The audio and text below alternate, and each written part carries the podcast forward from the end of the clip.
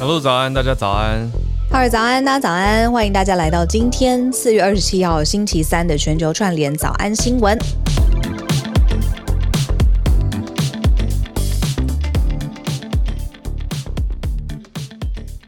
早早早早早！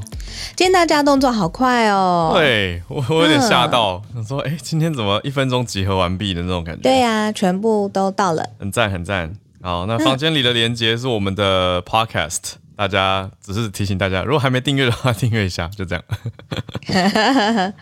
对，哎、欸，昨天晚上你很晚在直播，对啊。我嗯，因为我有一个课终于录完了，就是之前有在节目上跟大家提过的，在好学校的情境英文口说术，所以我终于做完了。嗯、做完以后呢，就想说来唱个歌好了，就直播。哦，昨天在唱歌，对，在送呃恐怖片的电影票，结果还没有送完，所以如果有人有兴趣的话，五月五月多哦，五月多呃鬼双胞有兴趣就就就私讯我。对，我以为你昨天开直播要解释那个马的多重宇宙的妈妈的多重宇宙的、嗯、的翻译问题，我以为。一大早，对对对，妈妈的多重宇宙，没有没有没有，因为。因为啊，那部片啊，嗯、那部片的翻译，台湾翻译引起了轩然大波。你是说片名本身吗？还是里面的内文、嗯？你自己看的时候会有感觉有？我完全无感呢、嗯。有有什么地方吗？比如说中间有一些地方，呃，我在不要透露太多剧情的情况下，有一个地方有人变成了石头。那英文很简单，就是说 “just be a rock”，就是你就好好当个石头吧。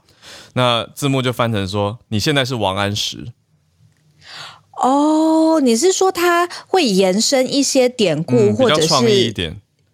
还有中间讲到说什么什么，讲到说现在就是女人掌握全世界的这种角度，那他就翻译成了“武媚娘缺爱”，什么掌权夺世界，就是比较文言一点。到同一个版本，我们是同一台湾是同一版哦。还有一个什么“路转溪桥忽现”。就是比较古文一点啦，那我是觉得看得出译者的造诣啊。译者是其实是蛮有名的新闻工作者，是以前在《苹果日报》工作的旁白哥。那但是我觉得旁白哥，OK，、就是旁白哥抓漏的那个旁白哥。嗯嗯，旁白哥。对他他他，我觉得比较大的问题啦，在网络上跟乡民论战的问题是，旁白哥自己受到了一些批评之后，写了一篇呃脸书贴文，说明了一下他翻译的一些策略跟心情。可是他的意思就是我没有想要调整，那就是说明了一下我为什么这样翻。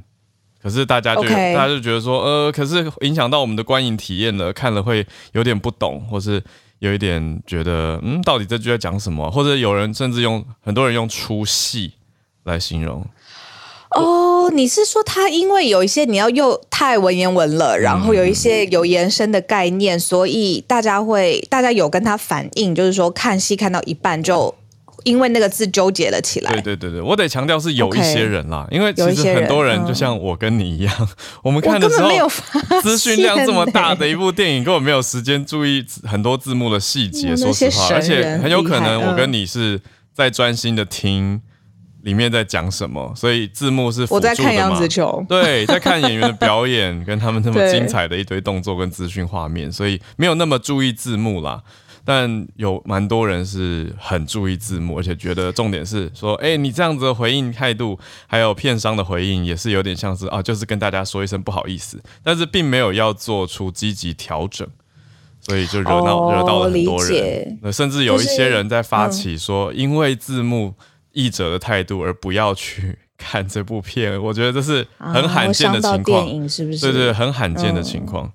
我说实话，因为我自己翻译过电影字幕嘛，所以我觉得，我觉得一般观众其实反应其实真的不会这么大，一定是受到了一些呃观影体验上的干扰，或者是觉得嗯走，很多人说是走出电影院，他还心里一直卡着刚那句到底是什么意思。所以哦，理解。对，所以影响到蛮多的，那他们才上来反映，他们也不是那么真的那么无聊，不是一开始就是要什么罢罢看。对，有一些人我觉得是借机在旁边踩一脚啦，就是会借着这个题目在借题发挥，就是展现出哦，我的英文很好，然后就一直跟大家说啊，去看原文啦，就是不要依赖翻译啦，或者说还好我自己听得懂。我觉得那就是呃比较 无聊一点，但是实际上我觉得译者当然也要反过来思考，就好像你说，如果一个喜剧演员他讲的笑话全场没有人笑，那这样是大家没有幽默感，还是他的笑话没有效果呢？嗯，大概是这样子的思考吧。所以我觉得也要两边都要思考，所以不是只有哪一边才对的问题。对，这样讲的很好，嗯、这样可以理解，就是说，可能因为观众进去也有很大的期待嘛，希望他的观影体验流畅，嗯、或者是可以完全融入在故事当中。嗯、是是是。那我刚刚听到一个点，其实是、嗯、你知道，第一时间的回应也很重要，有没有？你知道安抚到，或者是回应到，连接到观众想要的？对，你讲的没有错，嗯、因为后来旁白哥他内文写的算是清楚的说明自己的想法。那大家不一定买账嘛，可是重点是他后来的留言里面有一句话激怒了很多人，我觉得真的是说话的艺术。哦、他就写说，只是一部周末看电影消遣而已，大家搞成这个样子。哦那对很多人来说，就是觉得哇，你是用这样的态度来思考你的工作吗？工作对，那他们就觉得真的不行了。而且对有一些人来说，他周末很时间很宝贵，那他决定花了两三个小时进去，可能跟，而且他是从好多部片里面选出来的。但我最后我觉得做一个结论好，我有一个朋友，他的结论也很好，他说。其实可以抱怨字幕的问题，真的是一个奢侈的烦恼呢。我就想一想，嗯，也是啦，也是很有道理。不然你看我们第一题，对，真的 这样这样连过来，完全啊，完全可以。哦、对。因为我后来看了我朋友的这个评论，我就回他说：“Well, indeed, it's a first world problem，就也算是第一世界的烦恼啦。”对，那第几世界不是重点，而是我们还可以平安在这边。但是看着还在交战的国家，我们就接到今天的重点时事整理了。今天选了四题哦，有一些是非常新才刚进来的外电，所以也都跟大家一起来分享一下。那从第一题呢，是先从乌俄开始讲起。那结合了我们常在谈的社群媒体啊，TikTok，TikTok 在战争期间的乌克兰方面出现了一些乌克兰方的假新闻，得到了很多的关注啦，跟浏览量。可是呢，大家怎么看这件事情？那后续的影响如何？有没有被禁止？我们就一起来了解一下。那第二题会来到中国。随着疫情的起伏，中国也遇到了许多外资即将要撤离，现在来到外资撤离的新高峰。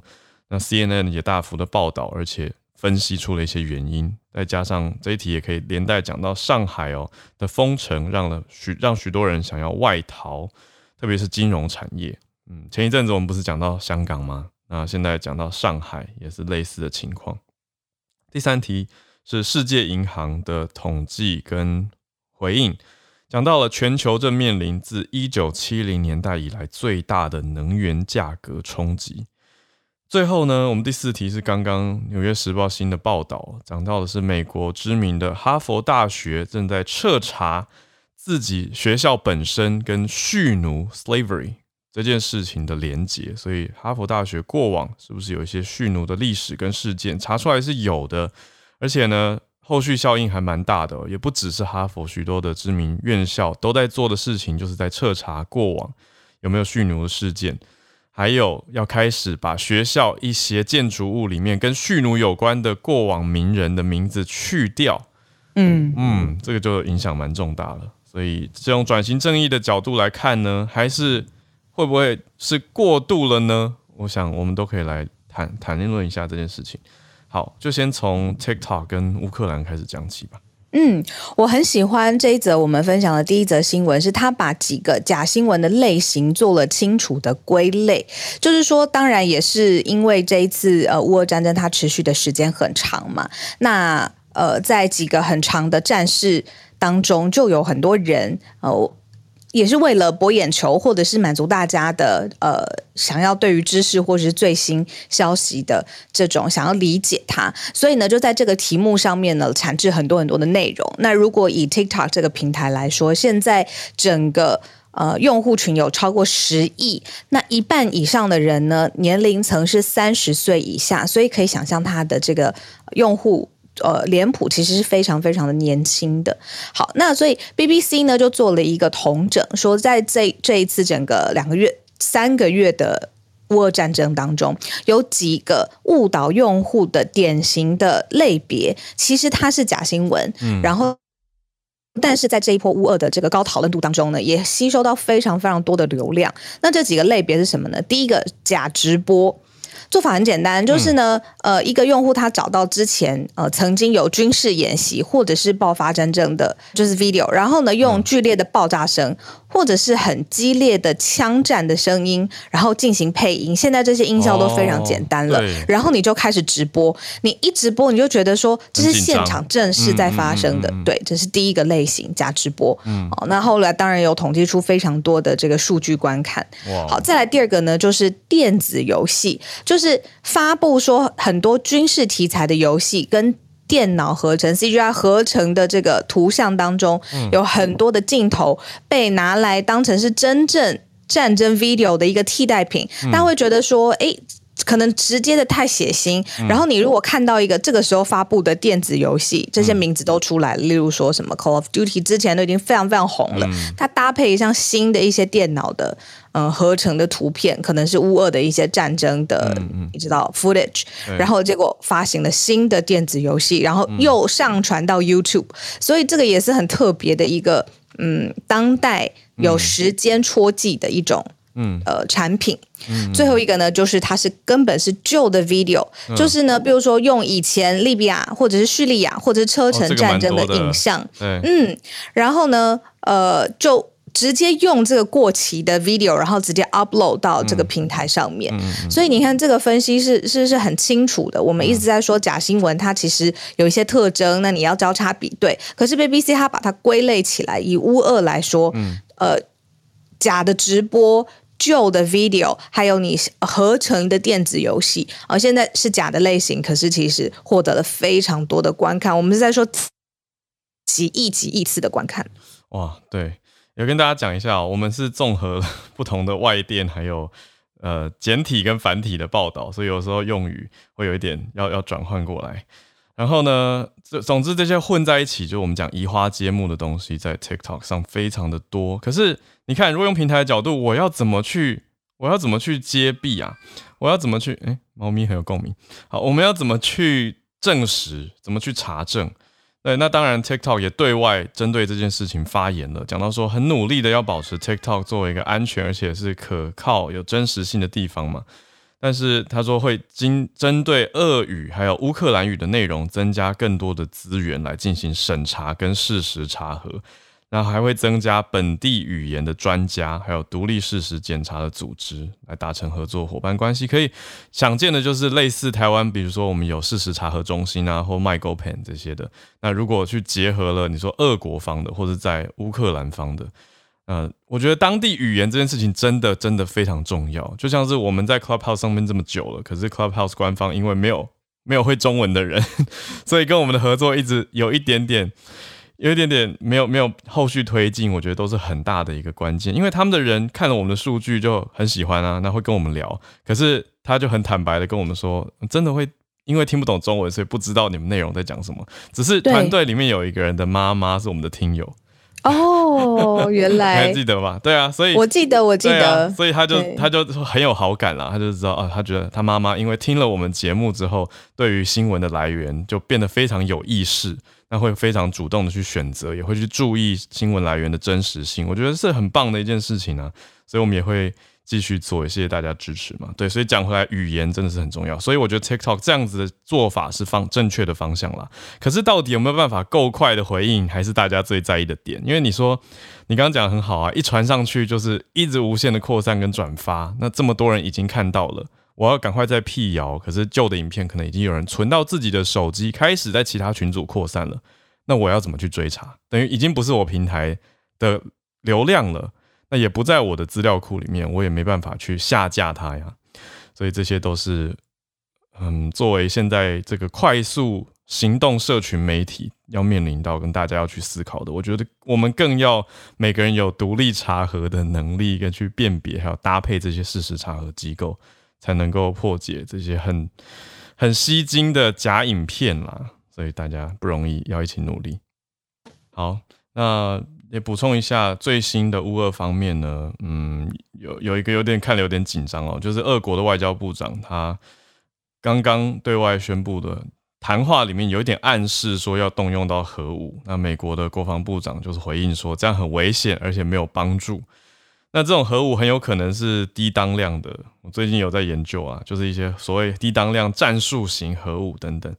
那就就是不是说真的要去直轰什么人员，或者是直接要造成伤亡，但是它绝对是在战争中可能会用，就不是大家想象那种大核爆，可是也也已经够恐怖了，也会把整个冲突往上升高，所以提出这种暗示，美国方当然是完全的抵制跟回应，说危险无帮助，但是大家还是要继续看下去嘛。那也会让我们想到说，嗯，你说中美俄，对啊，都有核武啊。好，那另外在欧洲方面呢，德国政策有点转弯了，应该说第一次同意要跟基辅提供重军武，说德国现在愿意要给乌克兰战车，这是德国这边最新的消息，所以也看出德国很明显国内的一些民意声浪啊，对于政府政策有很明显的转变跟影响。好，乌俄就继续关心，真的是希望一转眼就两个月了。就希望赶快还是能够平息下来，可是现在都还是非常的紧张。好，我们来到第二题吧，讲到中国这边的一些外资要撤离，当然跟疫情有很大的关系。嗯，我觉得其实我们每次在分析大国角力的时候，其实一直知道中国有一个呃。变成世界不是第二，而是第一强权的这样子的企图，嗯，而且也希望向全世界来证明他可以 offer 的很多。嗯，可是他呃一系列，不如说在外交上，或者是现在面对疫情上面的这个处置，外界是怎么回头来看中国的呢？嗯，从一个经济上面的角度来看，历史上面发生了一件新的从来没有发生的事情，是有一百七十五亿美元的外资上个月呢撤离了中国了，那就创下了历史上面的新高。就是这个数字很多，而且外资撤离。嗯、那 CNN 就分析当中呢，其实里面就包含了政治跟商业上面的风险。那外面呢，外部就是有升息啊，或者是全球都面临通膨的这个危机。综合所有的因素呢，所以现在你说中国是全球第二大的经济体，但是它对投资者的吸引力跟影响力呢，其实是衰退的。嗯、那我们同步来比较哦，其他新兴的经济体，其实在同一段时间段里面没有发生。外资流之流，外资流失的状况是只有中国大陆，大概近期就是中国跟俄国吧，比较特殊。对，嗯、所以啊、呃，就是你要这个大的强国，你要崛起之路有发生很多很多的呃阶段，但是外界的观感是怎么回来看这个国家的？其实也涉及很多，你说政治、经济、文化上面。嗯、那尤其这一次。封控吧，他们说风控就是从上海，然后可能会移移到北京。接下来是我的所有的朋友圈或者是生活已经在中国大陆的朋友们、嗯、常常在聊的一件事情。那外资当然会知道，嗯，对啊，对。那除了这个风控影响很大以外呢，英国牛津大学的中国中心研究员，还是一位经济学家。他提到说，中国支持乌俄罗斯入侵乌克兰这件事情，显然也是资本逃离中国的一个催化剂，意思就是也是蛮大的一个影响因子。那大家会有点担心，你看这个地缘政治的延伸，大家在看乌俄的时候，旁边的中国其实也是很大的一个因子哦。但是这也不是唯一的原因。另外，小鹿刚讲到的美元升息啊。还有这些疫情的风控措施、防疫措施等等等，也是让很多投资人决定要离开或是撤资的原因。所以这些都是很大的关键点。那综合这几项，让大家知道，目前综合外电的报道啊，那 CNN 它是有解析出了这些，应该说综合采访跟整理出了这些原因。那也让大家看着这个全球第二大经济体，为什么现在对于一些投资人，不那么有吸引力了。好，那连带着讲到这一题，就是上海现在的封控封城，酝酿了一些人才决定要离开。根据路透社的报道，路透社从香港这边发的哦，就是说中国金融中心上海的工作，嗯，在这几年期间，因为比较严格，不是比较，非常严格的防疫措施，那造成生活的影响，还有业务的展望也受到了很大的影响。那现在一转眼已经一个月，有些地方甚至超过了这样子严格的风控。那上海的封城已经影响到金融交易的前景，甚至有一些的交易因为后勤运输物流的问题被严重的耽误嘛，所以这个影响也是蛮大的。那这边的报道显示说，美国很有名的投资银行 Goldman Sachs 高盛本来在上海要再增增聘一些人，那后来也都决定先暂缓。那另外很大的大家听过的 J.P. Morgan，还有美国资产管理很大的公司贝莱德 BlackRock，在上海的基金部门都是说要扩大征才。那本来是让很多人去吸引了蛮多人才嘛，这种国际级的金融领域的人才。可是现在这些机会跟职位应该也都暂缓了，所以让大家会觉得蛮担心这个面向的。所以也是延续这一题啦，就之前我们一直有在跟大家串联嘛，所以希望上海还是早一点恢复恢复正常。虽然听 Kelly 讲，就当地疫情的数字还是居高不下，可还是希望可以赶快好一点。不出我所料呢，这个聊天室当中呢，嗯、开始聊起了就是这个文化上面互相影响语言的交互使用。嗯嗯、我刚才做了一个非常快的决定，如果这个有唐突，再请大家跟我说。嗯、我觉得呢，重点是希望可以大家可以 get 到。这个新闻的重点，所以如果我用的这个字眼的方法让大家会偏离，或者是有想到其他不舒服的感觉，那我这边调整，因为我觉得我的重点是希望大家可以听到这个新闻上面最核心的地方。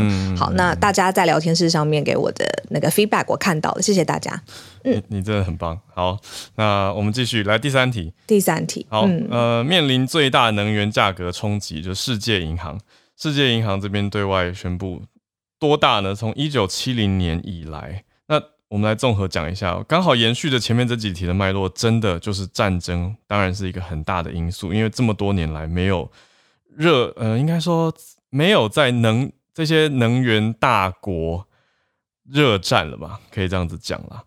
好，那其他地方当然还是有一些零星的热战发生，嗯、可是这一次的战争，它牵动的敏感神经更大。那除了能源以外，还有原物料的供应。所以都是让价格、能源价格节节飙升的很大的重点。所以世界银行的副总裁他就说，这相当于从七零年代以来经历最大的，也是商品价格的冲击。嗯，那后续还有一些大宗商品，比如说所谓 com commodity，就是我们讲的这些物价或原物料的商品价格，也会开始受到很大的冲击跟影响，会往上走。那会有另外。呃，还有贸易限制啊，食品、燃料、化肥的价格继续往上走，嗯、其实也都会有所冲击到。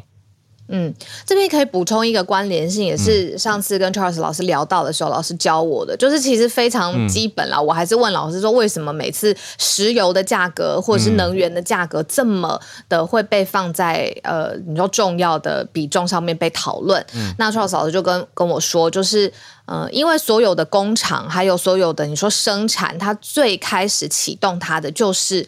由能源，然后呃，要让它后来的生产，你知道又有贸易，然后又有工作，又有劳动，所以它其实是最前呃一一连串经济活动的源头。嗯，所以我们如果看到哦，价格上面有波动的话，其实不只是价格本身，而是它引发的一系列的这些后续的所有的经济层面的这个问题，其实是呃串联很多不同的阶段的，嗯、所以大家才会说哦，这个全球要看这能源价格的波动，才会放那么大的关注力在上面。嗯嗯嗯，对啊，所以都是联动的。那我们就继续看下去。那至于物价。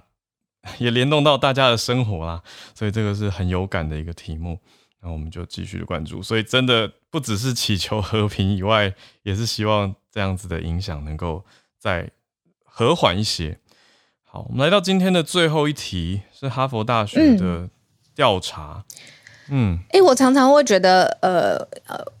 我们常常会听到，比如说用历史的呃回顾的角度去看以前到底发生了什么事情，然后用当代的力量去平复一些过去历史上发生的，嗯，你说错误也好或伤口也好，我每次都会觉得，嗯，很很很很厉害耶，嗯，就跟一个人他会哦反省或哦自己以前怎么样怎么样，那一个国家或者是一个文化去说，那以前的伤口，我们现在用现代的力量去做一些呃平衡，那我每次都觉得这个精神赞。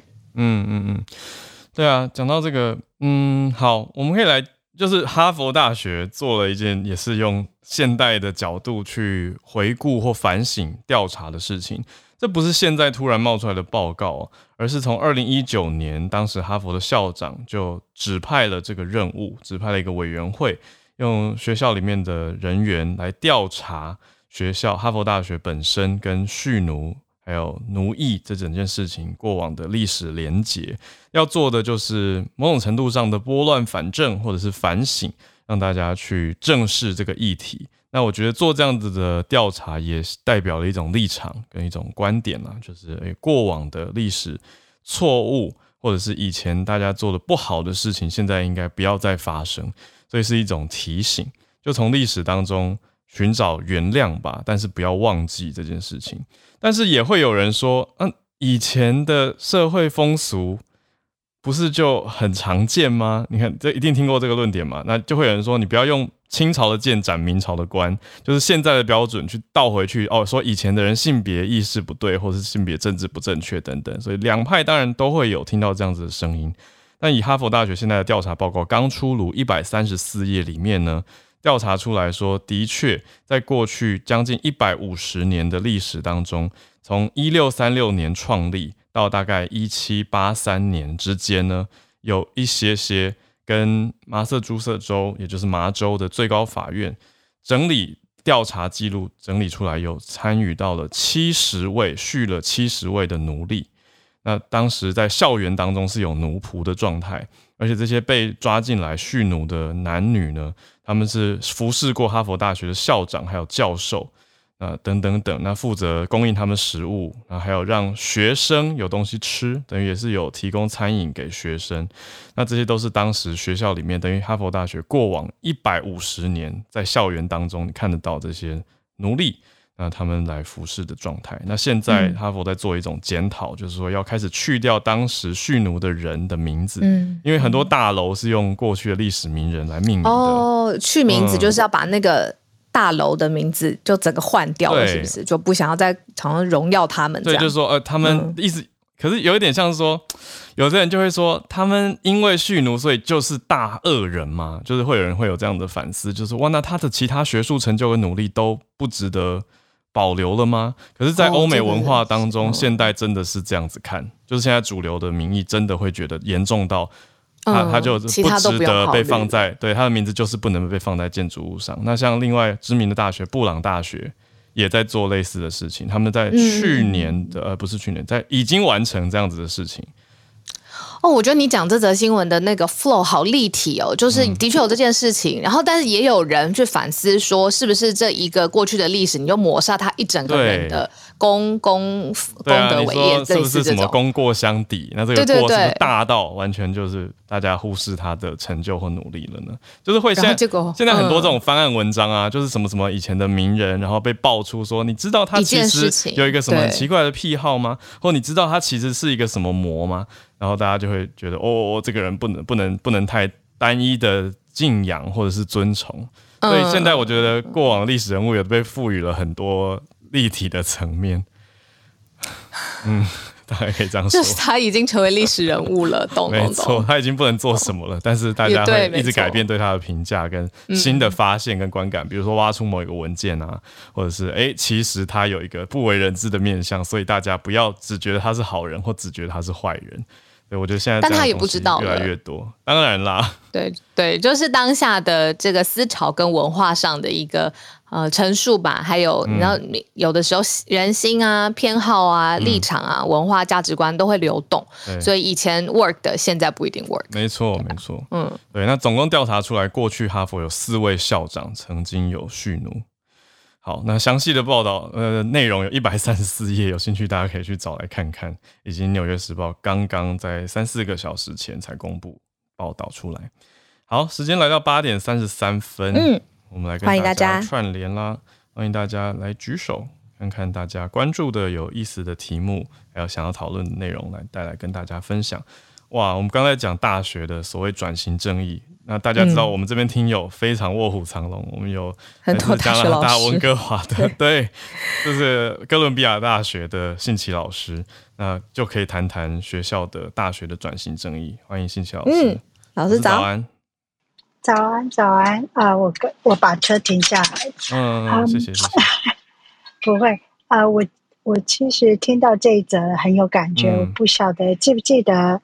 去年差不多也是这个时候，我又上来讲我们在卑诗省，嗯，嗯，找到了将近快要三百具的，就是原住民小孩的尸体嘛。嗯、然后我们学校那个时候，因为有一个荣誉校友是给予一那个那个学校的校长，嗯，那从那之后，我们就一直在检讨，就是。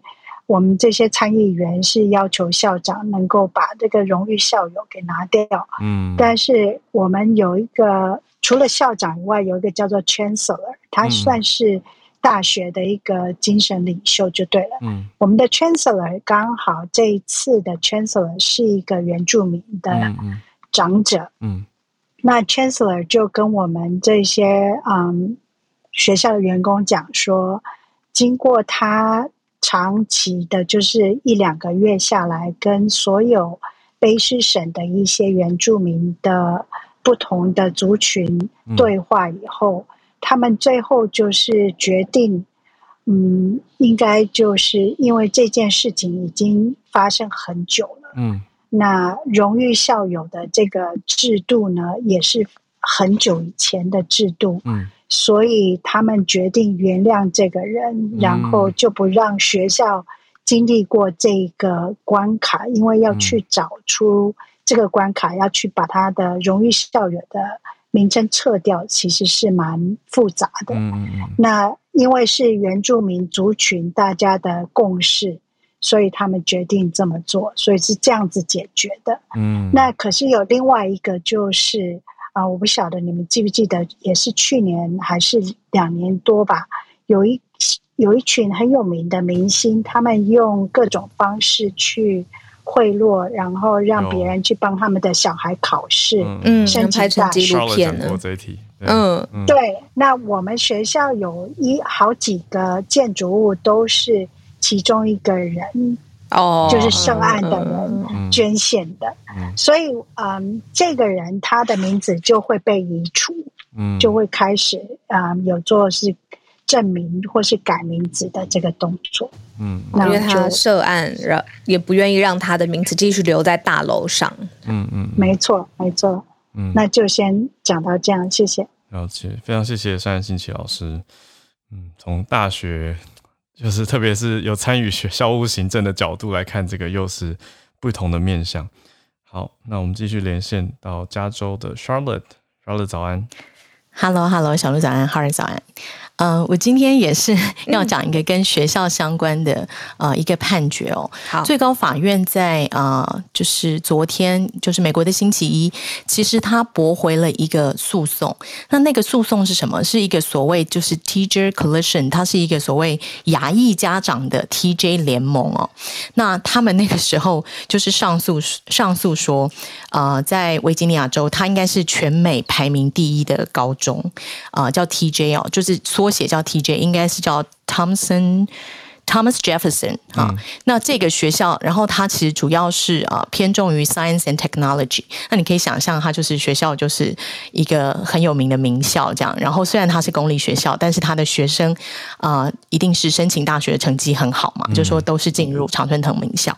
那这个学校呢，当初啊以前的学生比例是百分之七十都是亚裔。哇！呀，非常高嘛，因为大家可以想象，这个又是理工科，嗯、所以这个亚裔亚裔的学生就是表现会特别好。嗯，那学校呢，就在呃二零二一年开始哦，它有一个新的招生政策，嗯，它就是 要做到有点像是这个 Hispanic 跟这个呃 African American 的保护名额，嗯、就是要有呃比较多的拉丁裔跟黑人族裔的人，嗯、等于说要要着重于所谓的这个族裔平等哦。嗯、那要要在这个综合评估里面考量这个你的这个 racial 的这个因素，那这个部分造成这个招新的招生。Policy 一适用之后，嗯、这个学校变成从七成的亚裔变成五成，嗯、也就是有二十 percent 的 Asian American 的学生无法进入这个名校。哦、那当然也所谓就是算是剥夺他们呀，就说进入这个学校，然后呃，以到到后面他们进入常春藤名校的这个机会哦。嗯、那为什么特别提这个这个裁判是？呃，这个案子呢，其实当初联邦法官本来啊、呃、有一个法官，他其实做成说这个学校不能做这样子的一个好像反向歧视亚裔学生哦，嗯、这个是这个亚裔联盟家长的诉求。嗯、那但是呢，这个法院呢，他这个联邦法院其实那个时候又有二比一哦，就是三名法官里面二比一又驳回，就是说停止这个这个单独的这个法官的。的这个决定，然后上诉到最高法院。那现在这个最高法院啊、呃，在六比三的这个，我们知道说保守派为主的这个这个 panel 里，其实还是等于驳回了这个家长联盟的上诉。嗯，也就是说，这个学校啊、呃，可以继续维持综合评估考量族裔。那这个案子是高中哦，可是这这个这个案子为什么我看到马上就就是会。影响这个很多家长的这个眼球，就是因为呃，Harvard 跟这个呃 UC California Chapel Hill，就是、嗯、哦，对不起，是 Carolina，就是北卡罗来呃北卡的这个大学哦、嗯、Chapel Hill，他们呢同时都有两个案子在最高法院。也是关于这个。那其实我身边的这个加州的家长已经 complain 很多次了，就是说从疫情之后，呃，UC 哦，所有的不管是 UC Berkeley、嗯、UC UCLA，所有的对，嗯、都拿掉 SAT 作为学生评估的因素，嗯，也来综合评估，然后非常多。今年 这这两年的家长，我已经听到非常多 complain，就是说他们的学学生，他们的小孩其实成绩很好，嗯、但是因为拿掉这个考试因素。嗯综合评量之后，就减低了我们对，就减低了亚洲的学生进入好学校的几率。嗯、所以这个东西其实已经就是这几年已经是就是非常多的翻天，对，炒翻天，而且也考试可是要没错没错，成绩很好，这么久，对，嗯，对，他们的他们的成绩 SAT 表现也都比较好嘛。嗯、然后很多就是四点零的学生可能非常多这样，然后嗯嗯呀，然后很多大学先修课。那这个东西其实跟啊、呃，其实。是美国这些呃分裂的议题当中的其中一个啦。通常比较右派的啊、呃，就是右派的这个这个，不管是支持的人士或者是政治人物啊、呃，会觉得说，你就是凭自己努力嘛，就是你只要努力得到，应该就是不管你是经济地位或是什么，你不需要透过这种种族的保护。所以右派通常是比较支持这个啊、呃、这个论点的。可是最高法院虽然是六比三的保守派啊。呃就是保守派比较多的这个席次，仍然做成说哦，可以做和做成综合评估。嗯、那这个会影响接下来一系列，如果在各个大学，还有尤其是这些很优秀的啊，常春藤大学，嗯，对，那他们他们是不是会觉得被剥夺这个？呃，为了保护西班牙裔、亚、嗯、拉丁裔跟呃这个非裔，嗯、然后剥夺亚裔这个部分，其实就是亚也是一个在美国相当分裂的议题。那我就用这个判决跟大家介绍跟分享一下。哇塞，谢谢 Charlotte，这个影响会很大哎，就是以后出社会以后，这些人心里面可能会有一种，当年我本来可以念，对不对？就是然后后来就是因为政策的改变，呃。就会变成了怎么样？对啊，对啊，啊，人类问题好复杂哦。你说对，也不能保护一个亿，要、嗯、呃，也有另外一个裔，对对，对，还有就是你说这个。种这要算种族之间嘛，嗯、就是要必须要平等视之，有的时候要特别保护。然后还有议题跟议题之间，比如说、嗯、呃种族跟呃女性，或者是、嗯、呃反反战，然后议题跟议题之间也是在你知道有一些，我觉得是永久的调整，要一直调整，而且时代会变，哦、社会会变，大家观感跟政策也都会变，嗯、所以要一直动，就、嗯、是非常辛苦，但是是必要的调整吧。因为如果一直维持旧的，其实也会有人觉得不对啊，就是需要需要变化。嗯，嗯，好，谢谢 Charlotte 还有信奇老师的判决，延续、嗯、对，刚好延续了我们这个题目的相关跟。呃，你说美洲、北美洲吧，至少在北美洲，大家的一些社会观感。嗯、好，那我们继续连线回到亚洲这边来，东京，翠翠有一个有趣的题目跟大家分享，而且你的大头贴怎么出现一个 chicken des 吃是什么意思？翠翠早安。对，嗯、呃，下午早安，下午早安。其实我相信应该很多人知道什么叫做痴汉，也就是、嗯、呃，怎么讲？电车上或公共场所骚扰别人的人。没有错，好，那其实它这个是，嗯、呃，那个日本的警，嗯、呃，警视厅，也就是我们我们讲所谓的那个警察署，他们的一个生活安全课，他们所开发出来一个 APP，就是在我的 bio 上面有写，就是如果你是在日本的听友，非常欢迎大家可以 download，在台湾也可以 download，对，它叫做。DG 呃，DG Police，呃，不不，Police 对。然后他这个呢，呃，为什么这个会所以这边变成一个是话题？是因为其实有一个应该是就十几岁的少女，她就是因为她自己本身就是曾经遭受就是痴汉骚扰，然后她觉得很烦恼的时候，她刚刚好在搜寻。嗯，就是网络上 Google 的时候，发现哎，居然有这个 APP，他就装上去了。然后没有想到装上去四天之后，他又在电车上面遇到了痴汉。嗯、那他就立刻把这个 APP 打开。他其实这个 APP 很有趣的是，它其实在那个画面就是最下面的按键就有一个是叫做“痴汉击退”。嗯、然后你只要按下去之后呢，你就会出现这一个我现在这个画面。嗯、这个画面呢，大的字是写说是。呃，这里有痴汉，就是痴汉です嘛。嗯。然后旁边写的是助けてください，是请救救我这样子。哦、因为其实大家会想说啊，你就自己说出来就好了。可是你知道，在拥挤的电车里面，嗯、那你自己本身有可能不确定说你到底是不是被性骚扰，或者是说有些人他其实在被害的时候他是说不出口的。嗯、然后就因为其实你知道，因为电车合体，其实大家有时候会不小心看到别人的画面嘛。嗯、所以他就是借由把这个画面打开之后，刚好旁边有男性注意到，瞄到。 都会瞄到，然后呢，就是就是他就会问那个女生说：“你还好吗？”嗯、然后就是那个女生说：“啊，我遇到痴汉了，请救我。”然后大家就是发现，就把这个就是骚扰他的这个痴汉给抓下，就是抓到这样子。嗯、对，那这个很有趣的是，他的第一阶段是这个画面，第二阶段是如果你碰这个画面的话，他会就是。就会就是发出声音，他会说 “ya me de kudasai”，就是请你住手这样子。嗯嗯、而且这个很可怕，是你只要碰到这个画面，不管你是开静音，它都会出现声音，就对了。哦、嗯，对，很有趣。嗯、那大家想说，哎，为什么要有这个 APP？这个功能其实是因为，其实日本像去年他们发现痴汉就是被通报被抓到的案例大概是嗯一千三百例左右，但是有根据调查是，其实这个可能是实际上遇到的嗯实际案例的才十分之一，就是真的被通报只有百分之十而已。对，那所以警视厅他们其实一开始没有这个功能，只是他们有做很多问卷调查，发现其实大家对这个功能是还蛮需要的。对，然后其实我我非常建议日本的听友可以当 o 这一个 APP，不只是因为有痴汉，就是可以求助以外。它其实还有一个叫做嗯，就是防嗯警警报器，就是你只要按下去之后就会一直响。那另外就是说，它还有一个是你可以定位，就是你发生任何问题的时候，你可以就是送信给你自己的就是家人或者亲朋好友这样子，还有警察局的定位都有。对，好，以上就是一个 蛮有趣的新闻分享，谢谢。哦，好实用，谢谢翠翠，嗯，谢谢翠翠。我去查到了，它就是 D I G I 那个 digital 的 digi 嘛，就数位警察的意思，Digi Police。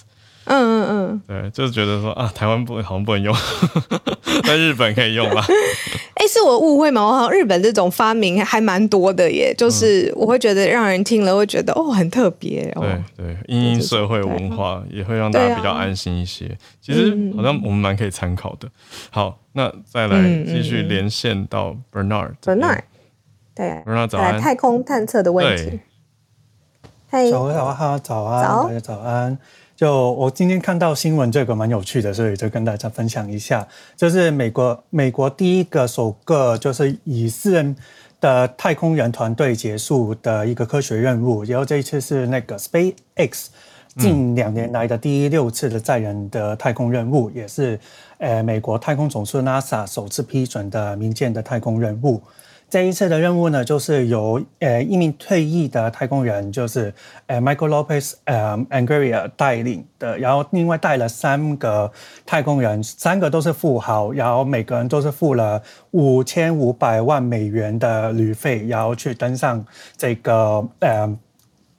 这这一次的太空旅程，然后一名是美国的地产商，一个是加拿大的投资公司总裁，然后另外一个是以色列的富商，然后四个人他们就四月八号的时候就坐了这个 Dragon，就是龙飞船，然后就上到太空，然后在太空做了二十多项的科学跟生物的实验，就是有关于大脑健康啊一些呃。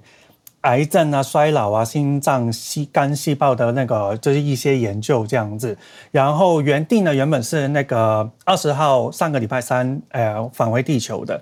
但是因为计划，因为那个时候的佛罗里达州那一个。环境的那个天气呢，就比较恶劣，所以那个时候都推迟到四月二十四号，就是刚刚的礼拜一，就是当地的时间返回地球，然后经历了十六个小时，然后就进到大气层，然后呃四名太空人呢，就是离回到呃地球表面之后呢，就是他们的状况，身体状况的时候，依然在还是精精神良好的，所以就这个以上跟大家分享，谢谢。哇，成功了耶！好厉害，好，谢谢 Bernard 带来这个消息。嗯，可是就是觉得很贵，但是很高兴他们成功回来。好，谢谢 Bernard。好，那我们再继续连线到今天终于成功上来的、顺利上来的林氏璧孔医师，医师早安。耶，上来了，谢谢医师。大家早安，今天我想要讲一个。呃，声音没问题吗？哈，没问题，都很好。好，那前几天有呃，像柯市长，然后有一些专家在预估，我们这两个礼拜多半在预估全台湾这一波疫情大概会有多少人确诊嘛？哦，嗯，呃，我们指挥中心是说用国卫院预估的模型。大概三百五十万到五百万，也许都可能哦。人口的至少十五 percent。那可是前几天有一个话题，我有一直被问，所以我想在这里讲清楚一点哦。柯市长预估，假如我们用四百万人确诊来年底前哦，嗯，来看的话，嗯，他说以美国致死率啊，新冠的致死率，美国是一 percent 来推算，台湾可能会有四万人死亡哦。这此话一出，其实当然就。大家都我、哦、有点吓到或怎么样哦，不能接受。那我、嗯、那我来推一下，我来推我的方式。呃呃，我觉得这个方式，因为柯市长应该抓的是两年多以来美国 total 的致死率。嗯，这个跟我上礼拜跟大家分享，你在分析儿童的致死率的时候哦，像李冰老师也是抓美国这两年多来总致死率，儿童是万分之一。可是你不能把。不应该把前面的变种病毒也一起算进来，嗯，因为很明显它的致死率就是比较高的，对，不一样。然后那个时候我们还没有疫苗保护嘛，哦，嗯、那那所以所以应该要分开看哦。嗯、那我们这一次为什么 Omicron 可以特别不一样的方式应对，也是因为它的致死率已经降低了嘛，对。所以你用美国全年的致死率来算是不合理的哦。嗯、那所以。那我们来看几个，我特别抓几个国家，我们的高标啊，做的最好的高标叫纽西兰，嗯，那纽西兰数字很值得参考，是因为它它前面也是感染的很少嘛，哦，那我们专门抓纽西兰，然后它是靠前面没有自然感染哦，嗯，完全靠打疫苗之下，然后这一波奥密克戎他们的致死率啊，他们压到万分之五。嗯，万分之五，你不应该用一 percent 算啊。对，好，那另外一个很不好的高标，呃，低标是香港。嗯，大家知道香港也是类似啊。你看，很好的参考，因为它也是前面都守得很好。嗯，那这一次遇到 Omicron 的疫情，而且它也是 BA two，更值得参考啊。那香港我早上抓最。最新的数字啊，因为他们病程大概也都走完了哦，嗯、非常值得参考。这一次的致死率啊是零点七六 percent，就是万分之七十六哦。好，千分之七点六，嗯，呃，大概已经接近千分之十，就是一 percent 了哈、嗯，比较高，这是不好的状态。嗨、嗯，那可是当然大家都知道，香港就已经讲讲很多了嘛哈。他们这次的原因主因就是老人家打得不够好哦，疫苗。嗯、那天差地别哈，纽西兰的老人家打得好的不得了哦，那个呃，就十二岁以上可以打疫苗的人，嗯，两剂完成率，纽西兰是九十五 percent，非常高。每一个年龄层十岁、十岁都是打九十五 percent 哦，非常高哦，嗯、比我们高很多。嗯，那所以呢，那中间我再抓一个韩国，韩国是落在万分之九，嗯。也是压得很低，他们也是很自豪自己压得很低，因为韩国的疫苗施打率，特别是老人家覆盖率，也比目前的台湾好了哦。嗯，好，所以你看这几个同学，纽西兰万分之五，韩国万分之九，香港万分之七十六。嗯，所以台湾最后会落在哪里？我觉得就是我们有很多东西要努力哦。嗯，那如果台湾有四百万人确诊，套用这三个国家的致死率，纽西兰是两千人死亡。嗯。嗯，韩国是三千八百，嗯，那香港啊三万零四百，嗯，哦，差很多，差很多，所以我们中间到底会落在哪里？这取决于非常多因素哦，嗯嗯，包括疫苗的覆盖率，特别是老人家疫苗的覆盖率哦，很明显还是不太好哦，还有努力的空间。那另外就是医疗量能，轻中轻重症分流是不是能够不受到压迫，能及时救助？嗯，将会发生的很多中重症哦，嗯嗯，现在中重症相对还不不不太多嘛，哦，嗯，那另外抗病毒药够不够？是不是可以及时给予这些人？香港这波疫情其实早前半的时候药物拿的不够多哦，所以假如能提早拿到药物，及早在五天前及时给予，是可以有效的防止后续的重症跟死亡哦，嗯，然后年长者的感染比例。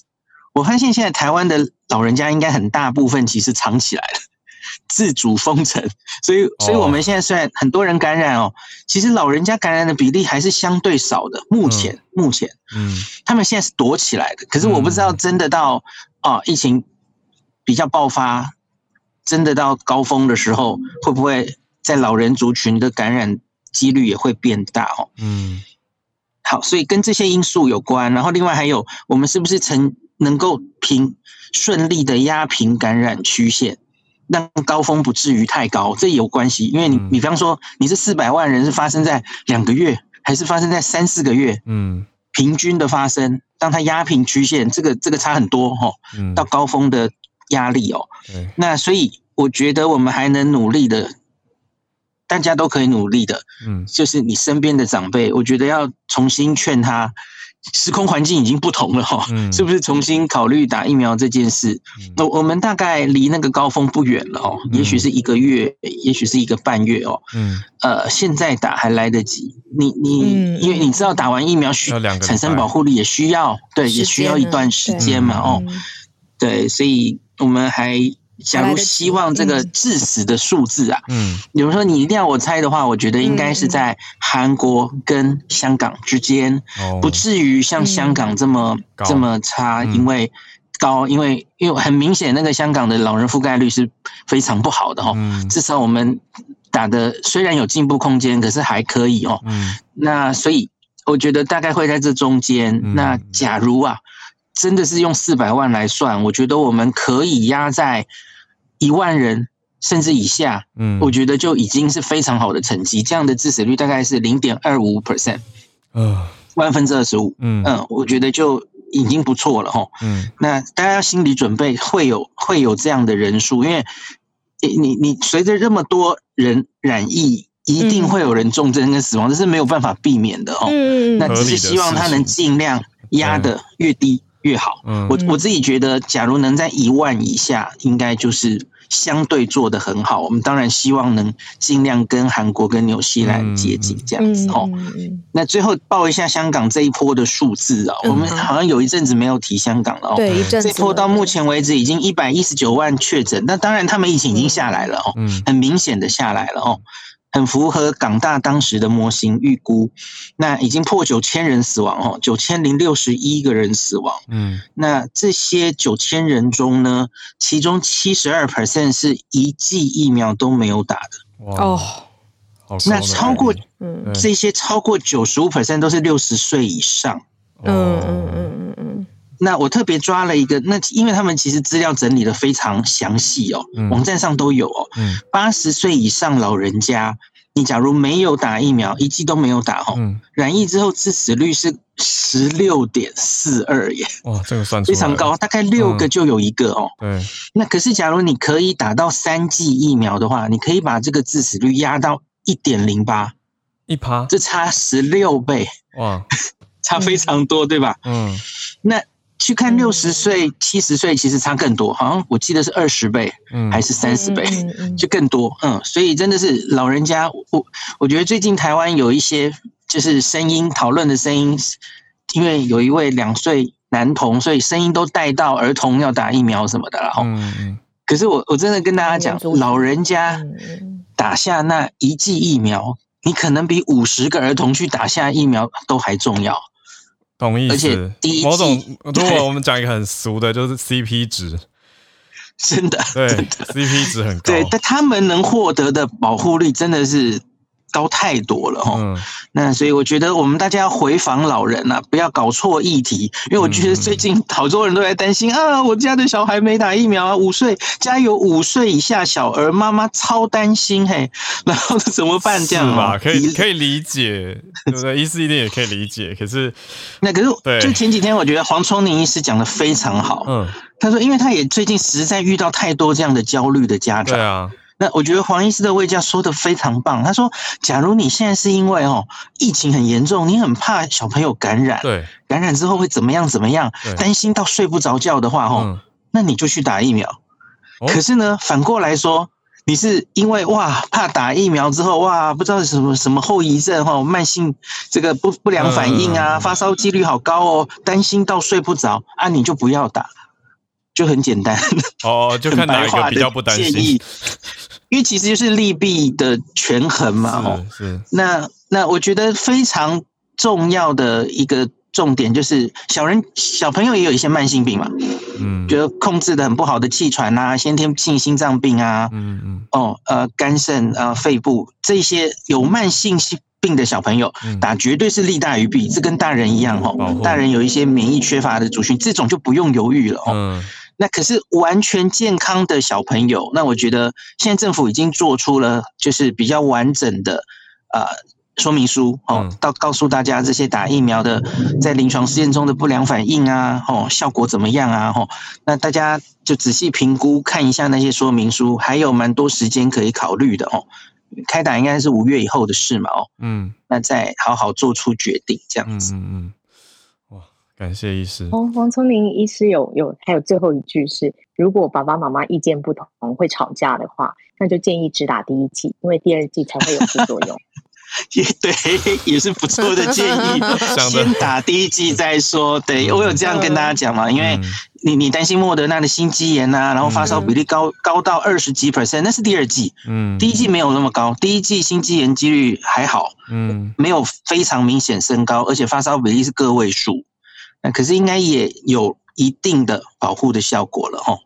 嗯，医师有没有一些建议长辈的想法啊？或是这个是不是很难？因为有听友就是在聊天室现在在讲说，长辈还是不敢打，会比较担心，不知道如何是好。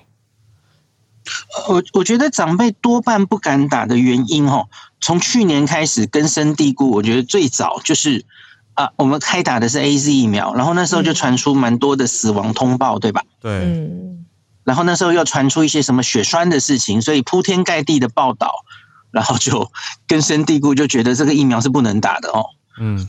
那然后也许有些人是问过医师，甚至是医师跟他说：“哎，你这么多慢性病，不适合打疫苗。”对啊，嗯，对对对。好，可是我要跟你讲，那个是那个情境。嗯、那个时候，哦，我们对疫苗相对还不了解、嗯、哦，嗯、然后听到 AZ 可能有血栓疑虑哦，然后其实台湾疫情相对控制的还好嘛，嗯，特别是后后来就和缓了，所以你就算去问你很熟悉的医师，嗯，他看你这么多慢性性病，我觉得当时情境搞不好他他就多一事不如少一事，他就建议你不适合打，不要打，嗯、哦，那他可能是针对那时候的。比较多的 AZ 疫苗或怎么样了哦，嗯，可是现在时空环境完全不一样了嘛哦，嗯，第一个是我们其实已经有好几种疫苗可以选，嗯，哦，三种不同平台的疫苗，未来可能还有 Novavax 会进来大概不久了哈，然后每一个疫苗其实都有各自不同的副作用。我我相信应该没有完全不能施打新冠疫苗的慢性病存在，几乎没有。嗯嗯，除非是你对，我觉得唯一一个要很小心的人是你对有一些以前食物或药物有非常严重的那种过敏。过敏性休克的那种，几乎会致命的这种过敏的人，也许你要小心一点哦。嗯，也不是完全不能打，所以我觉得没有新冠疫苗绝对不能打的禁忌症。嗯，很多人在说血栓，可是问题是现在跟血栓确立有建立关系的，就是 AZ 跟娇生疫苗而已啊。嗯嗯嗯。哈，你你怕血栓，你其实就打别的。对，对你有别的选项啊。嗯，那所以我觉得你可以回头再审视这个不打当初不打疫苗的决定，因为然后因为大家知道现在这两三个月甚至之后，我想台湾你能遇到新冠病毒的机会应该是非常大，你也不能，对，你也不可能一直永远躲着哦。对，那黄聪，的意思是说十年内大家大概都至少会得到？一次，我觉得他太保守了哦。我觉得可能是三年内大家都会得到哈。对，所以我觉得要重新审视这个，因为因为现在我觉得很明显，应该打疫苗是利大于弊的哦。你看香港的同学已经告诉我们这么清楚的资料，嗯，那我发现最近很多人就盯着台湾的那个中重症的名单，嗯，每天不是都会出来吗？他说：“哎，你看这些人中重症，他不是都打过疫苗吗？打疫苗根本没有用啊。”这个是。分子分母不会看，对，我们讲过很多次了。你要考虑分子分母嘛，因为台湾现在八成的人都打过疫苗啦。那你本来母数就不一样嘛，你当然几率上呈现在那个名单上，绝对数字看到的是打过疫苗的人还是会重症，对，没错。可是你要看比例嘛，那所以香港这么你看啊，已经超过一百万人，本来有可能更多啊。没错，没错，嗯，就我我最近会针对这一点写，因为我发现有一些流传的影片或者已经太太夸张了，就是指着那个名单说，所以打疫苗没有用啊，我觉得太反智了。嗯，就是香港已经用那么惨痛的经验告诉你，然后三剂其实打一剂、两剂都有效哦，都都就是陆续减少那个致死率，他已经用大数据告诉你了。对啊，你你还指着台湾的那几才几。几十哎，我发现现在是几十例的中重症在那边瞎子摸象，我觉得真的是不不必要这样子。嗯嗯。哎，可是医师，如果就是就就算现在报道没有这么铺天盖地的说它的副作用，其实我自己观察我们朋友。